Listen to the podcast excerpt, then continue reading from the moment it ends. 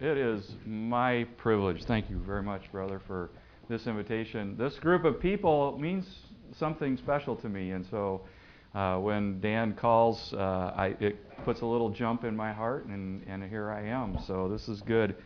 Uh, when I say, uh, finish the, the thing here, when I say silent night, holy night, all is calm, all is bright. Uh, about three weeks ago, a 14 year old uh, young lady in a juvenile detention in Fort Lauderdale delivered a poem that she had written in, uh, to our Youth for Christ missionaries there. And the title was Silent Night, Not a Holy Night, All is Not Calm. Not calm. And it described the story of her abuse and loss of innocence. Again, a 14 year old girl. And uh, her life is dest- destroyed and disrupted by very much evil around her. And yet, God is at work in our life. The uh, Gary and Karina Brown, who are our staff there, shared that they are seeing God transform this young lady's life through the power of the gospel. That that's what it was. That's what her life was. And uh, she's entering into new day. But silent night, not a holy night. Uh, silent night, not a holy night. All is not calm. That just brings a lot of uh, challenging images into my mind for a young 14-year-old girl and uh, Youth for Christ is about that message. And again, praying for Peoria Rescue Ministry. It's awesome. People who are very broken, uh, pursuing the lost for Jesus Christ. And you're about that. You just Dan just mentioned praying for your neighbors. Man, bake a, a bunch of cookies and take them over the next couple weeks and say, hey, bring your kids to a kite day. Say, is there anything we could do for you? Is there something we could pray for you? Take courage to do those kinds of things because God is going to use you to make a difference for His kingdom. And uh, it's awesome. I love, I love the, the vision, and uh, it's fun to hear that. Um, when I say, I'm going to say a couple words, and what, what comes to mind when you first hear them? And one of them is what we just sang about. The first word is faith. Okay, so the victory, we just, we just saying that. That's one thing that comes to mind. The other word is trouble. Trouble? Water? depending on what's going on in your world today. There's a storm brewing up today. Trouble could be coming weather wise. Uh, maybe you've had a call from a doctor this week that brought trouble. But here are, here are two little things about, about uh, faith and trouble. Anyone heard of Charles Blondin? I'm not sure I'm saying his name correctly. Charles uh, was uh, born in like 1827 and lived to like 1867 or something like that. But he was a tightrope wa- rope walker. And one of his, ma- his most uh, impressive feats was below Niagara Falls in the gorge. He ran a, a, a 1,100 foot rope, three and a half inches wide, stretched it across the Niagara Falls area and did his tightrope walking across the Niagara Falls. Okay? Listen to some of the things he did. He first accomplished this on June 30th, 1859, a number of times, always with a different the- theatric variation. Listen to the different variations. Blindfolded. In a sack. Trundling a wheelbarrow. Can you imagine? on stilts. This guy is crazy. Carrying a man, his major, his manager, excuse me, Harry Colcord, and there's a picture of him. They're standing on the floor, but he's got him on his back there. Uh, on his back, sitting down midway while he cooked and ate an omelet, and standing on a chair with only one leg on the rope. Now, the, the, his nickname was the Great Blondin. And again, as the public gathered there, you, would, you and I would stand in awe of this guy, blindfolded, standing on one leg of a chair, going this. And again, one of those feats was dragging a wheelbarrow uh, or pushing a wheelbarrow across the thing. And one of his famous uh, things that I am told, and again, I didn't verify it over the internet, but that he would stand with the wheelbarrow and go, How many of you can believe the great Blondin can walk across the tightrope uh, pushing this wheelbarrow? And everybody would cheer. And then the next thing he said, Who believes that I could push a person in the wheelbarrow across the Niagara Falls? And everyone would cheer. And then he goes, Who's my first volunteer? and not a hand would go up. Why? Did they have faith that he could do what he said he would do? They believed, they saw, they were in, in awe of what he did. But did any of them, would you have had the faith to put your trust in the great Blondin and get in that wheelbarrow? I can't say I would do it myself either. But faith, that's the first word. Trouble is the second word. Listen to this one. This is uh, Ravi Zacharias, and he's describing uh, in his younger days, probably 20 ish, he was on a mission to Vietnam. I believe I've shared with uh, you the story of his interpreter, Hien, I believe his name was, and how he was thrown into prison after Vietnam fell. And he was in prison, and, and the guards every day would go after him. And, and the word of God came to him. I'm not going to tell you the rest of the story if you weren't here. But this is another story. I believe I don't believe I've shared this, and I, I have, I'm sorry, but it's still an awesome thing. Trouble. Um, a frightening three days I spent in a former school for missionary children in Dalat in the Highlands. He's in Vietnam. He's got his interpreter Hien, and the, they, the missionaries with, that he's with have left him there alone. And listen to what he does. My host missionaries had to leave me there so they could attend a conference, saying they would be back for me after three days. Can you imagine? This is in the middle of the Vietnam conflict, or the, the early days of that, that tension there. As they pulled away in their vehicle, I was left all alone in that deserted school. In the early days of the conflict, the Viet Cong had stormed into that building, same building, and terror had struck. Now that terrible history plagued me. Every sound at night would wake me up, and I slept with the dresser pushed against the door. It was a long three days and three fearful nights for me before the missionaries finally returned. Now the trouble starts. When they arrived, the plan was to drive down to Saigon so I could be at their annual workers' conference for the entire mission field. About five of us piled into the Jeep, and once we got on the highway, we drove through several remote areas. During one stretch, one of the missionaries turned to me and said, We're about to enter the most dangerous part of Vietnam. That shook me. I thought, why would she tell me that? Why couldn't she wait until we'd gotten through and then tell me? As we drove through the area, area suddenly our car began to sputter and chug, and then it died. Just like that, we were stranded on the side of the road, four missionaries and me, with not a soul in sight. Terrified, we opened the hood uh, and poked around trying to locate the problem, but nobody could find anything wrong. We tried everything, hoping that whatever needed repairing would be fixed as we fiddled around. We tightened what was already tight and uh, loosened what was already loose, but nothing worked. After a while, a white Jeep appeared behind us. Coming up uh, the road we had just driven. As it got closer, we tried to look friendly and waved to them to stop, but when they came upon us, they swerved around us and sped away. We all let sighs, out of frustration. We couldn't blame them. They must have thought, why would anyone stop in the most dangerous part of Vietnam? They probably were afraid of an ambush. We had no choice but to stand by the roadside and pray. Then someone tried the engine again, and this time it started. Immensely grateful, we quickly climbed back into the Jeep and continued down the road. But after driving a few miles, we came upon that white Jeep. As we approached, we saw that it had been overturned, and the bodies of the four passengers were strewn across the side of the road, bullet riddled and dead.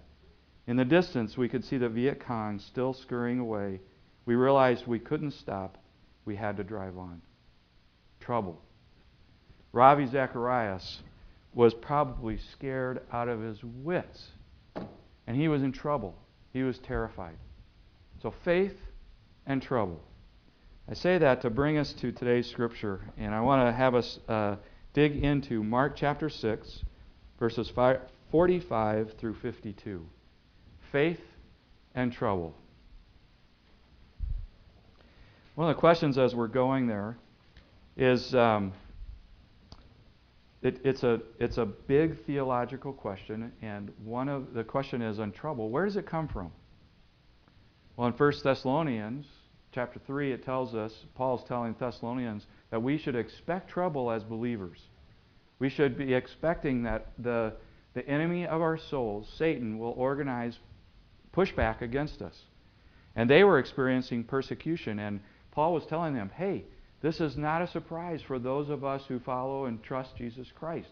Persecution, trouble is going to be here. So in James, he says, Consider it all what? Joy whenever trials come to your, your way. We should expect it. Trouble is there. But where does it come from? Sometimes it comes from us doing right, and trouble comes at us because the enemy is opposed to what we're doing. Sometimes trouble comes of us through other people who are in sin. Think of an alcoholic father who is influencing his children negatively or, or abusing his children sexually or physically. That's, that's choices of someone else that's bringing trouble into someone. What about, what about the trouble that we get ourselves into with our own sin? When, when I sin, I know that my life gets out of whack. And trouble is in, in my, it's going to be around me because of what I've, I've personally chosen to do. That's another place where trouble can come. But another one that theolog- theologians really battle around, and I, again, I'm just a pig farmer kid from Caysville, Illinois. But can trouble come from God? Again, it's a very challenging question. The, the reality is that God allows trouble into our life. Now, whether He brings it directly, that's, that's a big debate. But God uses trouble, doesn't He? In the Old Testament, time and time again, the people uh, declare their trust in Him, they walk away, and He brings trouble to bring them back to Him. And uh, so, trouble is something that God knowingly can bring into our lives or allow into our lives to help us become what He wants us to become.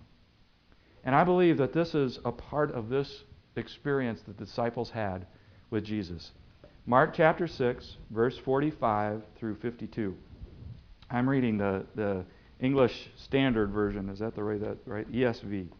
Immediately, he made his disciples get into the boat and go before him to the other side. Now, immediately, what, what happened just before that then? Well, it's the feeding of the 5,000. Remember that story? They had this huge mass of people together, and they didn't have food to feed them. And Jesus says, Feed them, the disciples.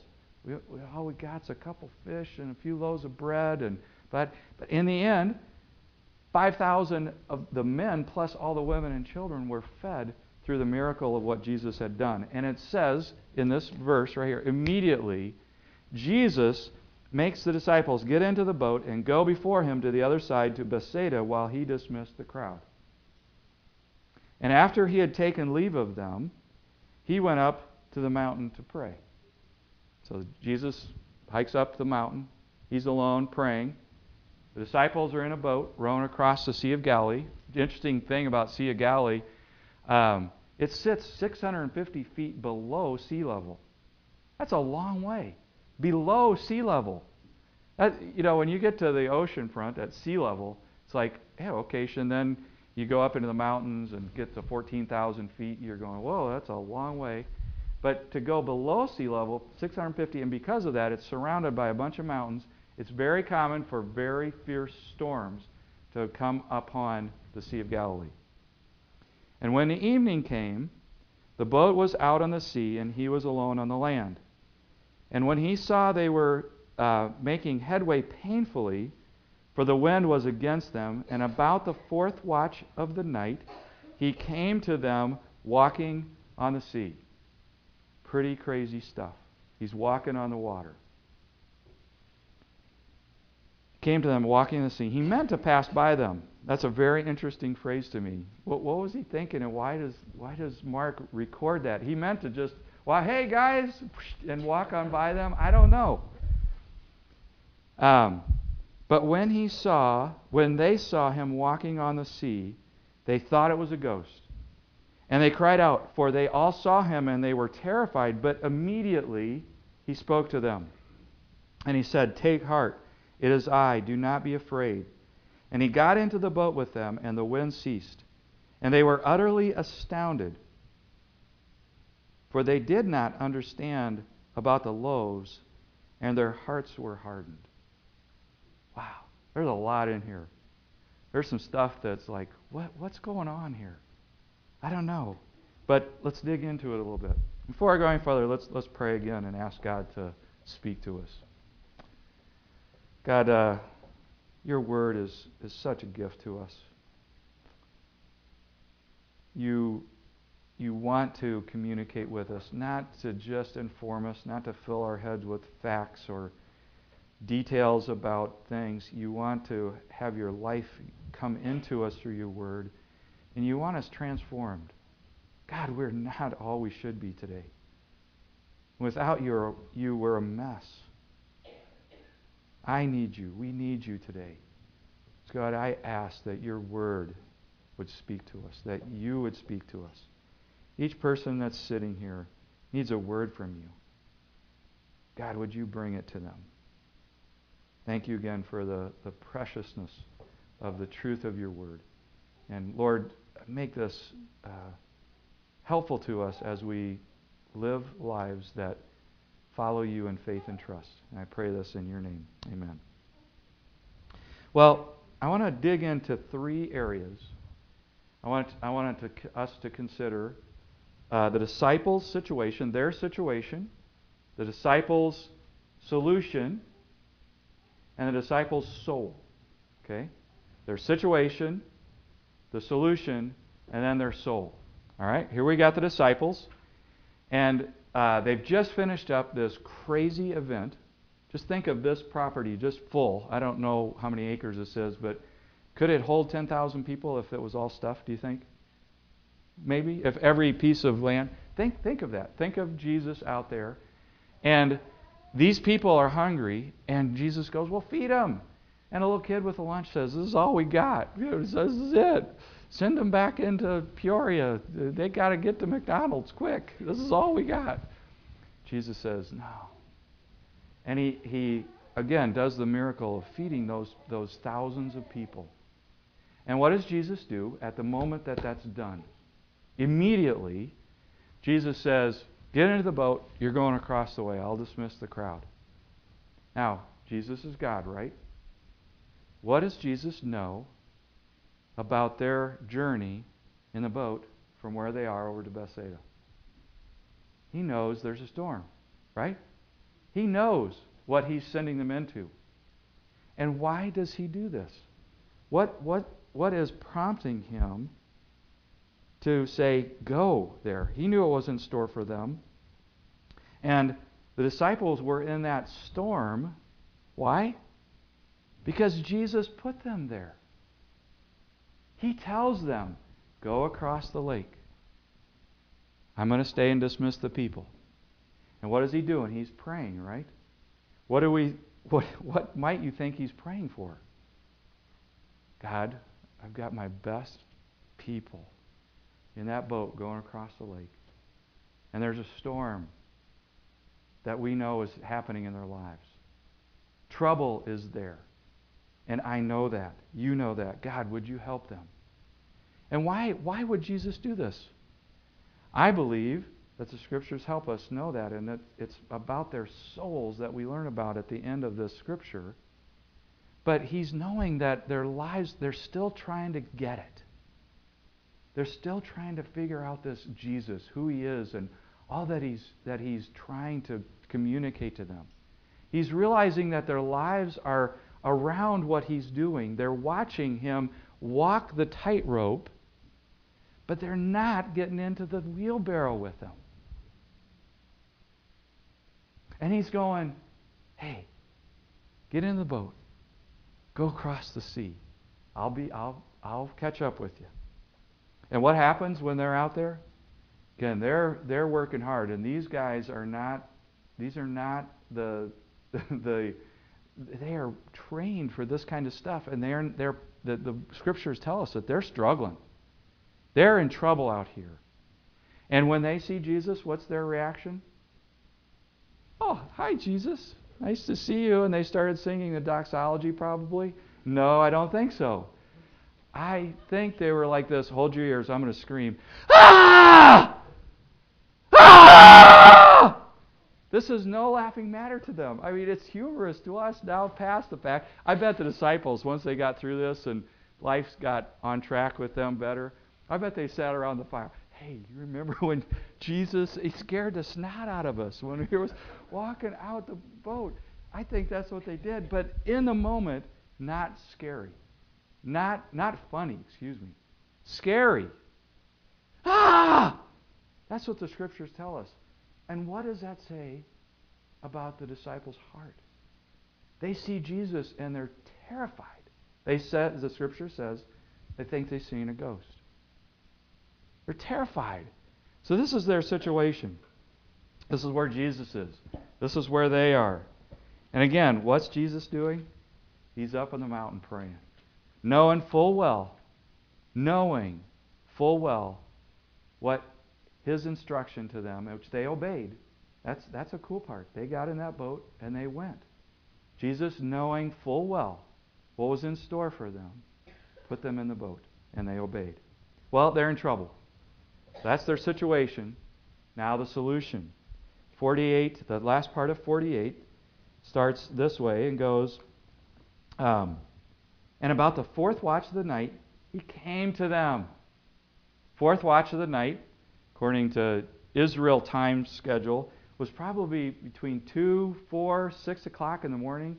Those dead hours of the day that there's, there is not a lot going on, and it's usually the most kind of the darkest part of the day.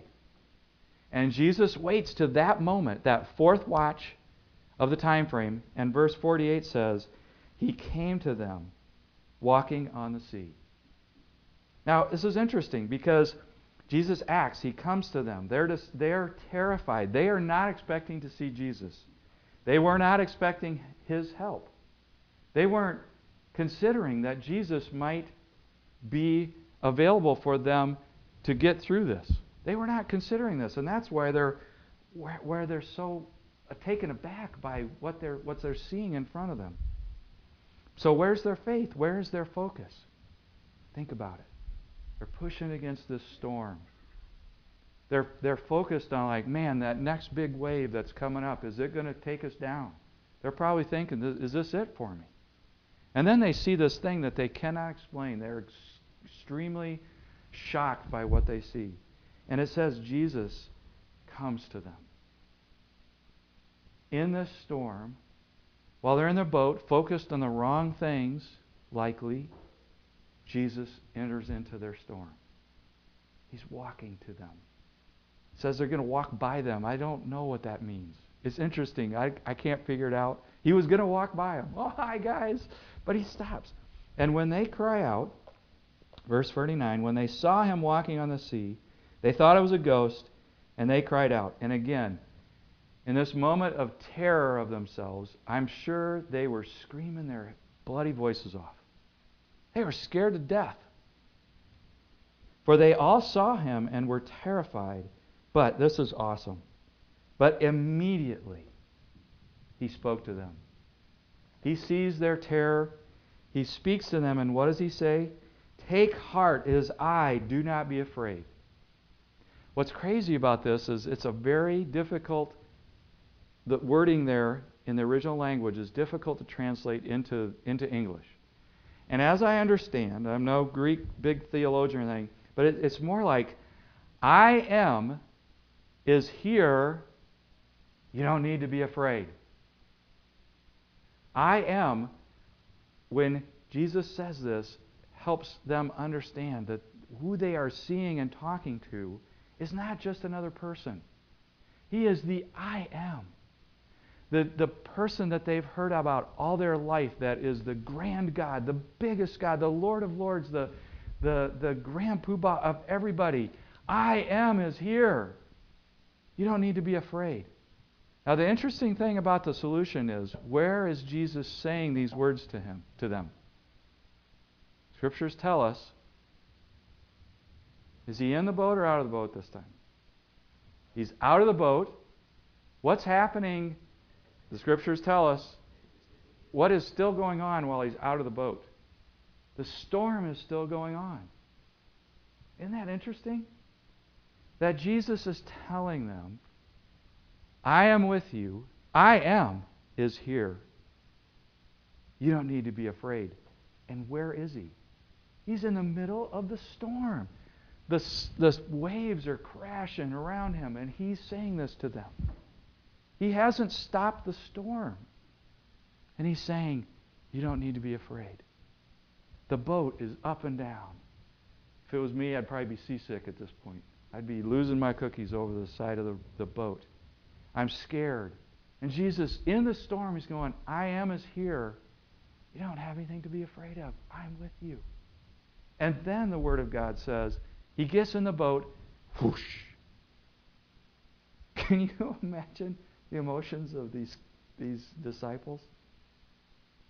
He's screaming at them, I'm here. I am is here. You do not need to be afraid. They're scared. They're fighting. And then he gets in the boat. And the waves calm down. So the solution is Jesus. He's there. All through Scripture. When he comes to Gideon back in Judges 6, if you were here, and remember, I am with you. Go, you mighty warrior, go. I am with you. I am with you to the very end. I will never leave you nor forsake you. I am is here. You don't need to be afraid. And then he gets in the boat and calm. Crazy. Now, we come to, I think, one of the most discouraging down verses in all of Scripture. Because we've seen them in their situation. The solution is there, has come. And now we see this, this, their souls. And what does the Word of God says, say? Verse 51 And he got into the boat with them, and the wind ceased, and they were utterly astounded, my version says. What are some of the other versions that you say? And they were what? Amazed. Sore amazed. Interesting use of language. Any other? Astonished. Astonishment. When we come to that, for many, uh, for a long time, I looked at that and go, that's a good thing. But in di- digging deeper, it's understood that this is not a compliment to these people at this point. Utterly amazed, they were standing there going, almost confused. What in the world has just gone on? Utterly astounded, my version says. And then, verse 52, and again, this is one of the most down verses in all of Scripture, for me anyway. For they did not understand about the loaves, but their hearts were hardened. This is Mark talking about the status of their souls. He was saying, This is where we were. This is who we were, the disciples, at that point. We were astounded. We were blown away by all of this stuff. But we had not learned the lessons that God wanted us to learn, that Jesus wanted us to learn. We had not learned them. And our hearts were hard. When that, that, that phrase comes to us and says, Our hearts were hardened, our hearts were hardened, it's suggesting that we are satisfied with where we are. We've arrived. We're okay. I, I'm, I'm satisfied. I'm not really interested in changing things here, God. Hardened hearts. In this preparation, I, I'm so glad that I'm here because God's revealing, Jeff, you got a hard heart. Every one of us have struggles, issues, doubt that says, is this really true? Is God who He says He is? Is He real? Does He really care about me? Am I worthy of His love? And the fact is, no, none of us are worthy of it. And He gives it to us anyway. I don't know about you folks, but the questions when we see their souls, they had not learned the lessons of the loaves. What lessons has God brought into your world and you haven't learned it. And where's the status of your heart? Are, are you saying, I need to move forward and tr- God transforming my life and who He is and what, he, what He's accomplished for me on my behalf? The scripture is very clear. The disciples, they did not get their lesson that they just had back up on the mountainside with thousands of people, stomachs full of food that had no food around them. They didn't get it. And so what's Jesus do? Sends them immediately into the boat to go across. That hardens hearts. They were so satisfied and that they they were still in the process of learning it, of getting it. And that's what's so cool about God and Christ. He's patient. He's in the boat with them, the water's calm. And it's very interesting that Jesus' main goal here is not their circumstances. Because remember, when he's standing in the water, he's going, I am is here. Don't be afraid. They're still battling it. So his primary focus of what he's delivering to them isn't for the, the storm, it's for their hearts. I am is here. You do not need to be afraid. This storm is raging. When Jesus is saying that, he's standing on the water, crazy enough as it is, and he's going like, nothing to be afraid of. Oh, yeah? Oh, yeah? I'm telling you, I started with faith and trouble. And Jesus knew that those disciples had not gotten it yet. They had hardened hearts and they hadn't learned the lessons that they needed to learn about who the truth of God really is. And he's in there, he's taking them where? He puts them in a storm. You know what, folks? You you've been in the storm. You might be in the storm today. I'm not talking about a physical weather storm. I'm talking about something much more significant, the storm that's in your heart. Because the reality is, is that the battle, the storm, the trouble is in the heart. The enemy, John 10:10, 10, Jesus says, the thief comes to destroy and kill. But I, Jesus, have come to give life and life to its best, to its fullest. That's where the battle is. And that's where Jesus, when he says, I'm not, I, yeah, I calm the sea. I can do that. But I'm more interested in calming your heart, letting you know the, the ultimate truth of God. Because, folks, we weren't built for this world, this planet. We're built for eternity. And until we figure that out, until we realize that this world with its troubles is going to be here that He's with us, we haven't learned it yet.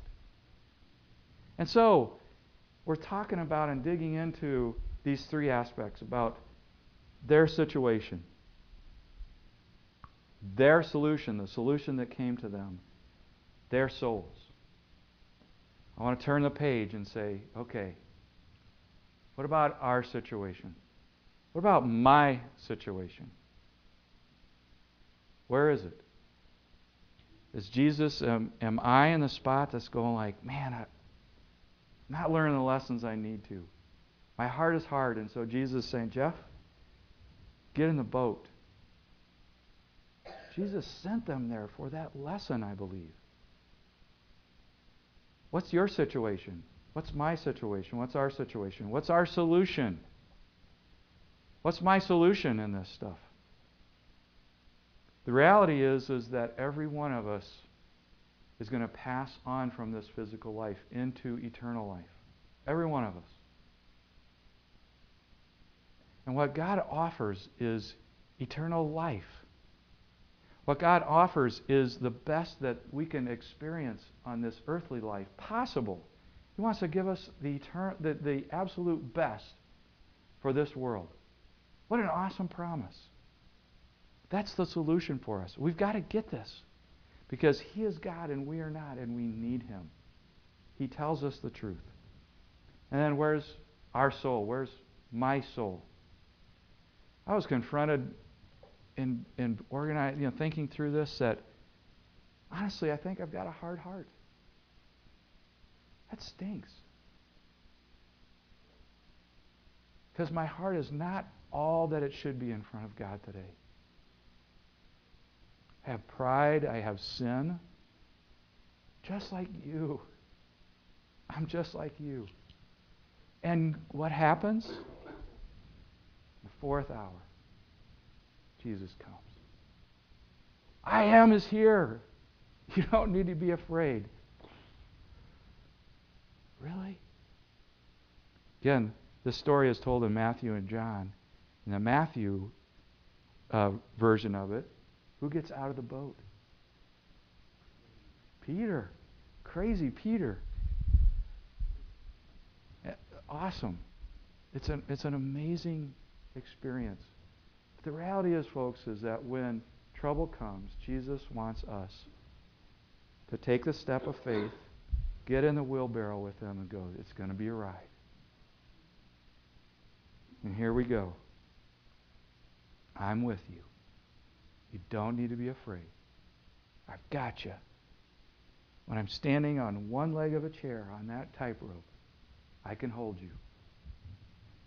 As crazy it is for us to think about doing that with the great Blondin, I'm telling you, this is this is crazy stuff to put your trust and hope in God. And as even as crazy it is, it's the right thing to do. Where else are you going to go? When that trouble has come, what are you going to put your faith into? Jesus again wants to transform their astonishment, their awe. They're, they're in awe, they're in confusion. He wants to transform that into faith. Faith that is putting trust into action. Faith that has the mindset that God will act. God will act. God is going to act in this. When you go to that neighbor down the road, God's going to act in that. Do you believe it? He is. He's going to work in and through you. Faith that believes that God is there, He's in the midst of the storm, that He can and will calm the storm. That's where the faith is. And He wants to take us in this time of trouble and say, here's the solution. I have it for you, folks. Take it. Take it. Dr. Paul Tripp shares a story about his son, Justin. Paul is a, a professor in a seminary out east in Phil- Philadelphia. And when Justin was a little kid, he and his wife would buy presents for Justin. And they would bring the presents to Justin. They'd be so excited. And he'd dig into it, find the toy, and he'd throw the toy away and he'd play with the box. This happened time and time and time and time again to the point where it got Paul and his wife a little a little bugged. It's like we get him this thing, and so one Christmas they go shopping for the ultimate gift and they find it. And they deliver it to Justin. They're unwrapping the gifts, and they're so excited about little Justin getting his present. Justin gets that present. He rips it open. He holds the toy up, and to their utter joy, he's playing with the toy, and he's put the box aside. They're, they're ecstatic. They're going on with their Christmas. They're going out. He says, Paul says, he went out to the kitchen to get a little bite and came back in and guess what he found Justin doing? Playing with the box. And Paul shares this analogy saying, you know what? Even as followers of Christ, we're more enjoying the box than the gift. This gift that God is offering to you and to me. Get in the wheelbarrow, folks. I've got you. I'm here. The storm's out there. It's real. I've got you. And in some respects, we're over here playing with the silly cardboard box instead of enjoying the gift that God has given us. The disciples are in this journey to learn this. And you know what, folks? I hope, I hope you're on that path with me realizing that you can put your life completely into the wheelbarrow with Jesus pushing you. It's real. No other way comes close to what you can experience in that wheelbarrow. No other way. I'm telling you, we have a beautiful gift that Jesus has delivered to us. I, for one, got my hand in the air and saying, I got my eyes on the box rather than the gift. The disciples stood there in awe and in confusion. They were astonished, but they, it was the wrong kind of thing. They had their eyes on the box, and Jesus was going like, I am is with you. You do not need to be afraid. In closing, um, I'd like to just give us a few seconds, just in silence. You might be in the middle of that storm. You might feel like that boat is just on the brink of just going flipping. I don't, I don't know what's going on. Uh, you may be riding smooth sailing today. Awesome. The same is true. Jesus is saying, I am with you. You do not need to be afraid. And I want us to consider for ourselves, for yourself, what's my situation? What, what's the solution for me? And where's my soul today? And go before the God who loves you and, and open yourself up to Him to, to speak to you, to reveal to you what's going on there. Jesus saw his disciples and He put them in a boat. I, I'm wondering what God's got in mind for me to learn the important things that I need to learn, the lessons that I should have learned, my heart that should be open to Him. And so let's go there and, and allow God to enter into those spots and ha- have Him speak to you. And after just a few short seconds, I'll uh, close this in prayer and we can be dismissed.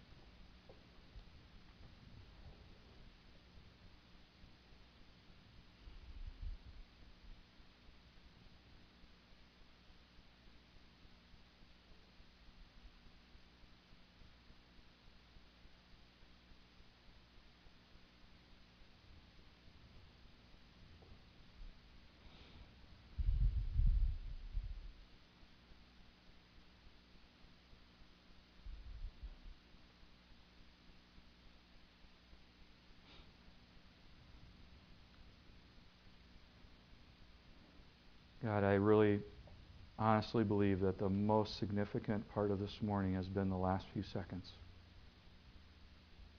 When each one of us could,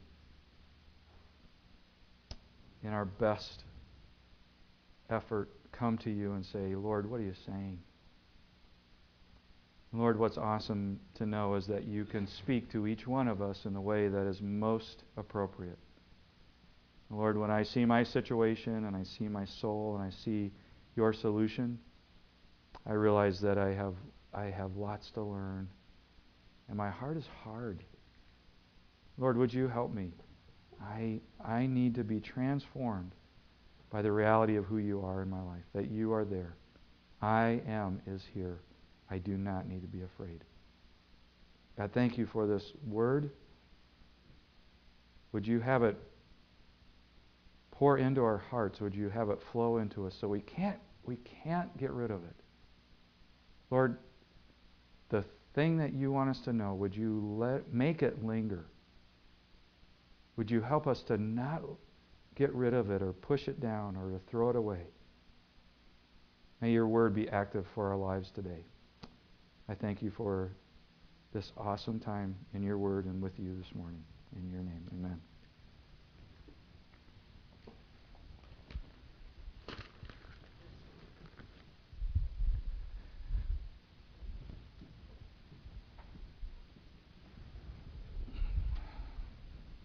Seven thirty-seven.